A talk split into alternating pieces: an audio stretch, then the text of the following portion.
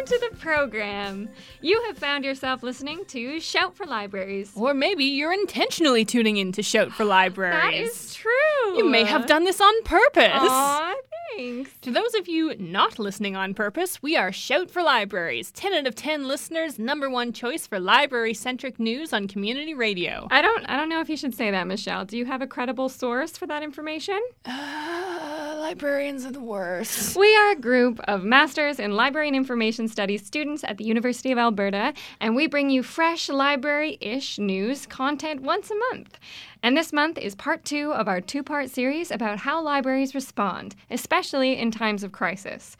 We have some great examples of this today, and Michelle is going to start us off with one right now. To get us back into the swing of things, let's set the tone for today's episode by talking about the opioid crisis and what libraries and individual librarians are doing in response. The tone for today, in case it wasn't quite clear, isn't exactly light, but it is hopeful, so let's dive on in. First, what is an opioid? These are chemical compounds that bind to certain types of receptors in the brain and spinal cord that have analgesic or narcotic effects. That means drugs that reduce pain, create a sense of euphoria, and induce sleep or stupor. Some of these drugs are legal with the right prescription, like oxycodone, Percocet, and hydrocodone, Vicodin. Others, like heroin, aren't. Second, what is the crisis? In 2017, almost 50,000 people died of an opioid overdose in the United States alone. That's about 130 deaths every day. One factor in the increased number of deaths is the introduction of fentanyl, a drug 100 times more powerful than morphine, which acts as a cheap way for drug dealers to make street drugs more powerful. Fentanyl amounts equal to a few grains of salt are enough to kill an adult. Another is the high level of opioid prescription arising in part from Purdue Pharma's fraudulent and aggressive marketing of OxyContin as being free of unacceptable side effects. While OxyContin has been pulled from the shelves, decades of overprescription of opioids generally has created massive addiction among those to whom it was injudiciously prescribed. I would argue that we haven't seen a larger outcry or greater response to the crisis for the same reason that the AIDS crisis was ignored for so long. It affects a group of people who are perceived to have brought it on themselves through moral failings. For AIDS, it was the LGBTQ community. This epidemic was first referred to popularly as GRID, or gay related immune disorder. Many people didn't care about the devastation this community experienced, or even might have been quietly cheering it on. Today, those at risk to become victims of the opioid crisis face a similar problem, with the stigma of addiction muting public outcry and hampering a swift and effective response. The famous Rat Park experiment by Dr. Bruce Alexander and his colleagues at Simon Fraser University demonstrated that addiction is largely circumstance dependent. This experiment placed some rats in a small rat utopia where all of their physical, mental, and social needs were met, while others were placed in solitary cages with no stimulation or comfort. Both groups were given the choice between regular water and water laced with morphine. In the group placed in pleasant conditions, few rats chose the morphine water, while the rats placed in mentally and socially bleak conditions unanimously developed a drug dependency. In demonstrating that addiction is a function of conditions creating happiness or despair, Dr. Alexander effectively destroyed any credible basis for viewing addiction as a problem of personal shortcomings. This is something that we all need to bear in mind as we address the opioid crisis to prevent the stigma of addiction from stopping us from helping people in desperate need. Third, how have libraries responded to the crisis? There have been several different responses employed in libraries across Canada and the United States. The one which has received the most attention is staff training to administer Narcan, a drug that reverses the effects of an opioid overdose. Many libraries have implemented this program, including the Edmonton Public Library, while others have chosen not to for fear of legal liability, such as the Vancouver Public Library in 2017. Additionally, in public and K 12 school libraries, social emotional learning programs have sprung up to help students with drug dependent family members by teaching them to manage severe stress. The aim of this is to help these children maintain or attain mental and emotional stability while stuck in difficult situations and prevent them from developing an addiction themselves. Libraries are also stocking up on fiction related to addiction, hoping to alleviate feelings of isolation caused by personal addiction or the addiction of a friend or family member. Another response has been through the provision of information. This has included bringing together expert panels to discuss their experiences and answer questions and connecting the community members to local organizations created to provide assistance, including the supervised consumption sites open in Alberta as of 2018. Before we move on to our interviews, remember that if you have a problem and need information, librarians will help you. You can ask without being judged. We care about you, and we are here to help. Thanks, Michelle. That was a great overview of that crisis and what libraries are trying to do in response. We are going to jump right in to a few interviews about some other ways that libraries respond. First, we have Shout's Kendra Cowley interviewing Hilary Barlow about Matlub Wanted. Matlub Wanted is a collaborative project between the Tamer Institute for Community Education and librarians and archivists with Palestine. The aim of the Matlub initiative is to both address the direct need for Arabic children's literature and to raise awareness about the structural challenges faced by Palestinian libraries. My name is Hilary Barlow. I'm an American archivist and librarian currently based in Toronto, Canada, and I'm a member of the steering committee for Librarians and Archivists with Palestine, also known as LAP or LAP. Awesome. And can you tell us a bit about LAP, um, who y'all are, and, and what you do? Sure. So we're an organization of um, information workers, archivists, librarians, uh, paraprofessionals, and, and other folks um, interested in uh, contributing to the cause of Palestinian liberation through our you know, expertise as information professionals. Some of the the major um, founding events for LAP were two delegations um, of information workers who visited Palestine, um, including the West Bank, um, so occupied Palestine and Gaza, but also um, what we call 48 or uh, the state of Israel, mm-hmm. um, or Palestinians often call uh, 48, referring to 1948 when uh, Israel became a state. Right. Um, and these were in 2013 and 2015. And members of the delegation visited um, Palestinian libraries and archives throughout the region, including academic libraries, public libraries, and um, just to meet with our colleagues in the region and get an idea of what their their work is like where they live.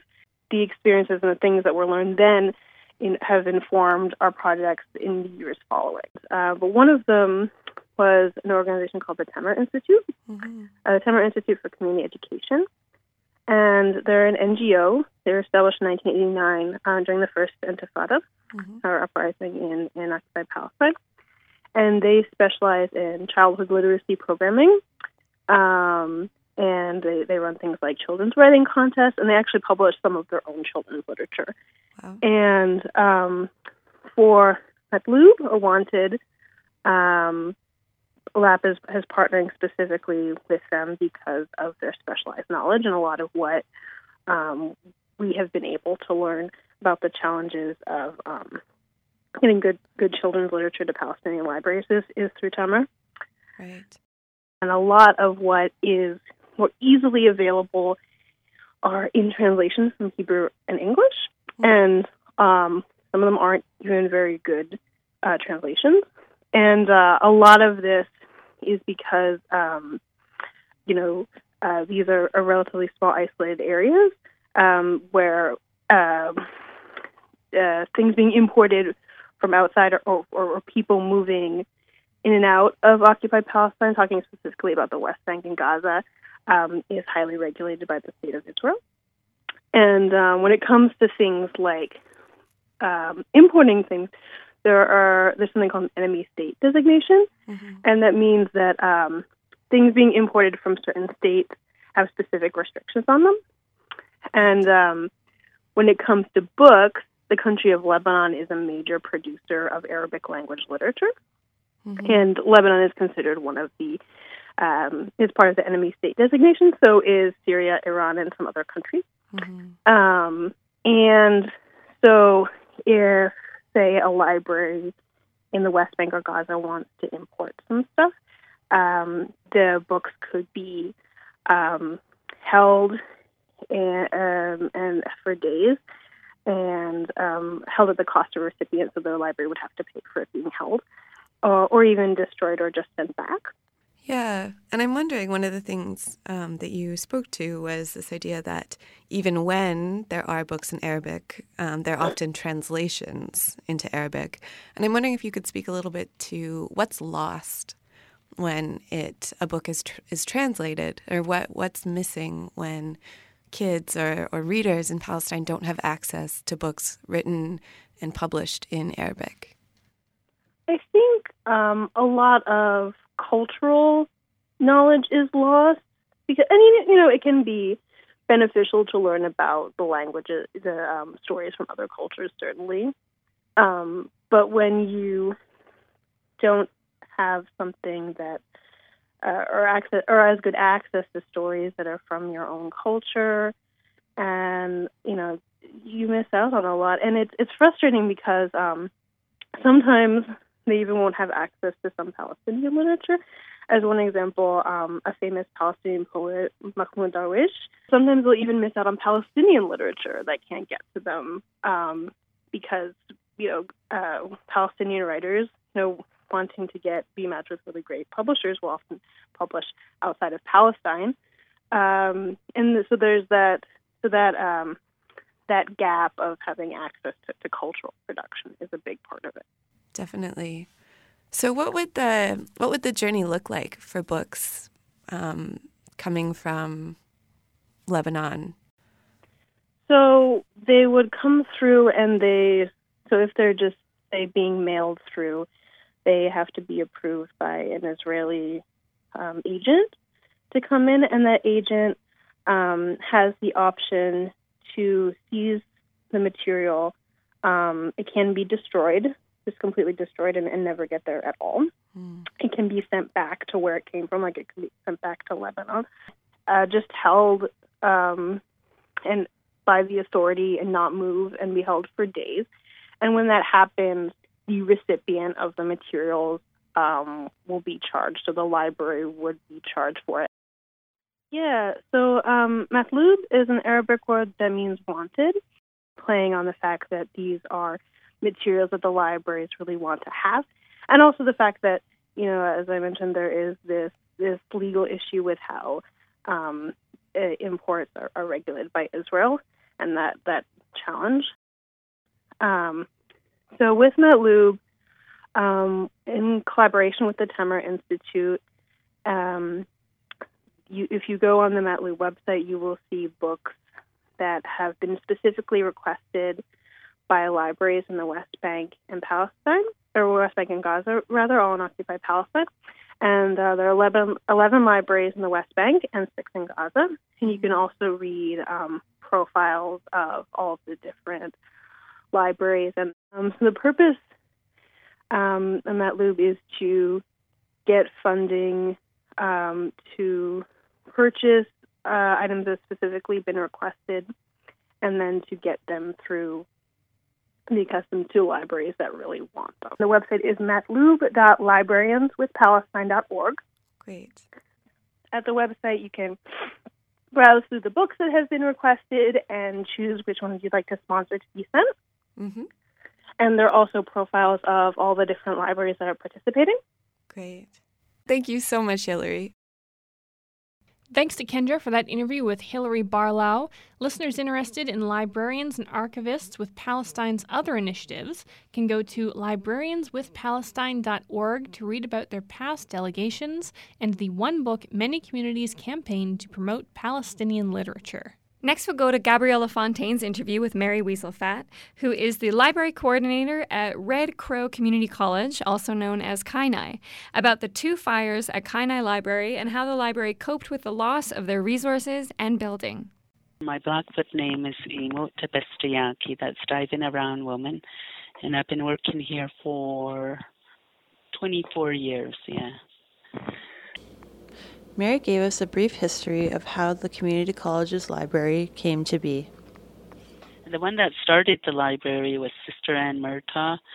She was uh, she worked at the University of Lethbridge. She had a PhD in. English, mm-hmm. and she met the former president, Marie Smallface Marule.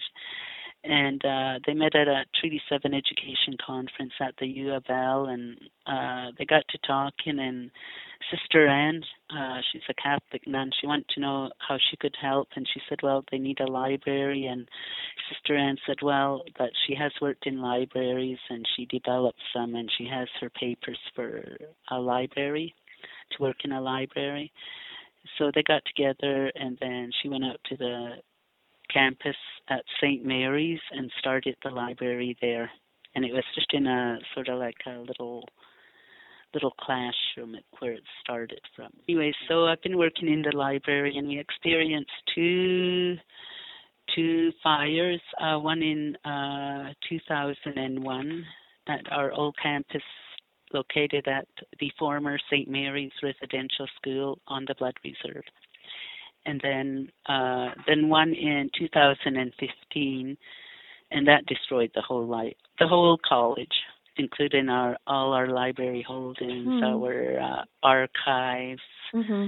We had uh, small archives, and it had uh, uh, items donated to the college for safekeeping. Oh, okay. But uh, that's kind of ironic. Anyways, mm-hmm. everything burnt, and we had uh, the Little Bear, Leroy Little Bear's land collection, which he gathered for years. Mm-hmm. And uh, we had hard copies of Kainai News. That was a digitizing project I did with the University of Lethbridge, and we also did the Sundance Echo, and that was before Kainai News, and that was in the I think 1970s around there. The first fire was wasn't as bad, but the one that was most affected was the library because it was started in the basement in the cafeteria, and uh, the library was in the old chapel, which is which was above the kitchen. Okay. So, so, and then it kind of um, it destroyed our uh, First Nations Native American collection but everything was destroyed our book collection the archives that we had and uh we were going to get some of the blood tribe oh the red crow traditional land use study uh all their material and uh just a lot of things that we held in the library mm-hmm. and they all burnt up and then after the first fire in 2001 destroyed the entire collection, a second library was established in the school. The fire in the basement destroyed the library, so mm-hmm. then they just closed it down and they moved us around a bit, and then we ended up in the basement in the old boys' playroom. So that's where we rebuilt the library at the old uh, campus. Okay. And then we are going fine there, and everything had been cataloged. And mm-hmm. then uh, Nora Stabstad, she's a library technician. She's the one that does uh, cataloging. Mm-hmm. And uh, we had just finished doing, you know, everything, and we were going to start doing programs. And then the fire come and destroyed everything. Oh. So that's what happened. It was uh, a lot of hard work, and then it just went up in flames. This is my third time rebuilding the library. So when I asked Mary if she knew how the fire started, she had this to say. Well, it was. They said it was arson, but mm-hmm. they've never really caught the culprits. So. Okay. and the other one too was arson. It was these it was kids. Well. Yeah. Okay. Because they said it was an old residential school and they want to burn it up, but here it was mm-hmm. a college. Yes. Yeah. Uh, some people were happy that it burnt down because uh it was a residential school. Mhm. Mm-hmm. It was St. Mary's Catholic Residential School. It opened in the 1920s. Yeah. And okay. some of them were happy it burnt down because they had a hard time there. I asked Mary if she had any advice for libraries to take to prevent this kind of crisis from happening to them.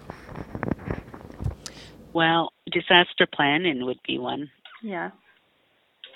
And uh and I think security. Mhm. 24 hour security and probably um, have a backup of some of your mm-hmm. oh digitizing would be good if we yeah. had known we were going to have a fire we would have digitized everything yeah right now we are keeping things we have a backup of everything, and we're keeping them at the health department across the street from us because they have a real secure system. Oh. And here's what Mary said about the plans for the community college's future. Yeah, no, we're actually going to build a new campus. Oh, really? And we'll have a new library, state of the art, with more more space for uh, computers, uh, sort of like, um, and then we'll also have like breakout rooms too for them to do their work, group Mhm. work, Mhm. and a lot of space for computer stages. Okay. We're at the architect stage, and Mhm. we've been uh, meeting with uh, the students, the staff, and uh, even community members. What would they like to see here? The last segment we have for you comes from Joel Bleshinger. Joel did an interview last month with Scott Bonner from Ferguson Public Library. In this segment, Joel discusses Winnipeg Public Library's recent instituted security measures that stigmatized marginalized library users in light of Scott Bonner's comments from last episode about crises in slow motion. He discusses how the public has mobilized in reaction to the security measures and just this week has advocated to the Winnipeg City Council Committee to reevaluate them this spring. Here's Joel. Last episode, I had the privilege of speaking to Ferguson Public Library Director Scott Bonner, and in a wide ranging conversation, perhaps the most provocative comment he made to me was in response to the episode's theme of libraries in times of crisis. Scott said, quote, what libraries do every day is responding to crisis because poverty is a crisis in slow motion. I thought of Scott's comments this past week when an inspiring group of around 200 people staged a read in at Winnipeg Public Library's main downtown, Millennium Library, in protest over significantly increased security measures at the library that have been in place since the 25th of February. The Millennium Library has procedures in place to ensure books are checked out before they leave.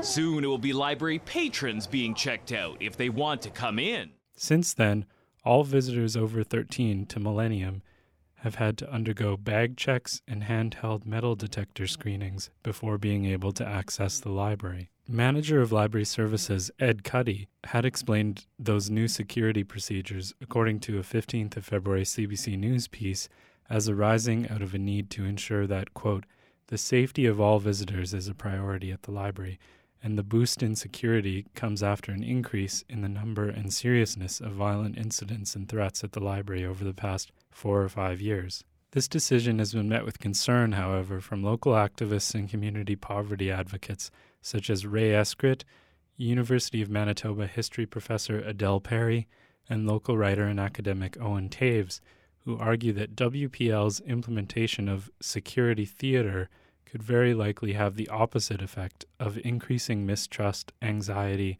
and fear amongst already marginalized library users who come to Millennium because they do not have the privilege and capital to access other spaces in Winnipeg's downtown. As Eskrit claims in an interview with Winnipeg's The Uniter, the incidents taking place at Millennium are ultimately about poverty and not security. She says, quote, The crisis is that people don't have enough to eat, they don't have anywhere to live, and people are suffering hugely under the burden of capitalism and all of the racism and classism and suffering that comes with it. In this article, Our Public Library Social Reproduction in Urban Public Space in Toronto by Lia Frederiksen, Frederiksen analyzes battles over proposed budget cuts to Toronto Public Library in the summer and fall of 2011, arguing that public libraries can be understood as unique places of social reproduction amidst increasingly privatized contemporary neoliberal cities.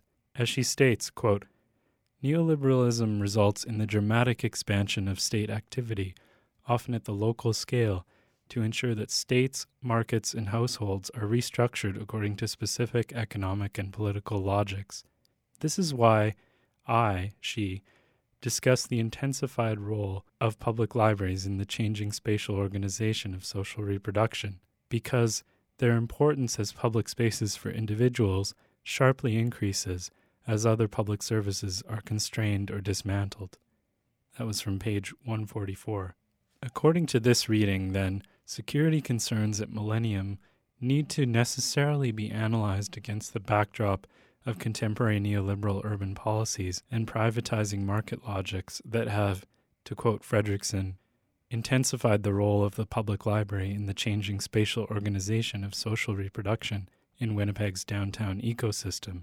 An example relevant to these security concerns could be if people do not have affordable housing, then as people experiencing homelessness, they may have all of their possessions on them at any given time. This could include devices such as knives, which they carry for self protection. To treat this discreetly and carcerally by stigmatizing and barring those with knives from entering the library, then, does not take the necessary macro view of why people may be carrying such items, or, to think even more broadly, why people are experiencing homelessness in Winnipeg's downtown. Brianne Selman, a librarian at the University of Winnipeg, recently published a powerful, well referenced open letter on Millennium Library security screening procedures detailing her concerns with the security measures. I'll quote from Selman's main points here.